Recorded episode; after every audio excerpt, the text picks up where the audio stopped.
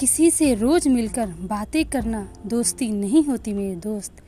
बल्कि किसी से बिछड़ कर फिर उसे याद रखना दोस्ती होती है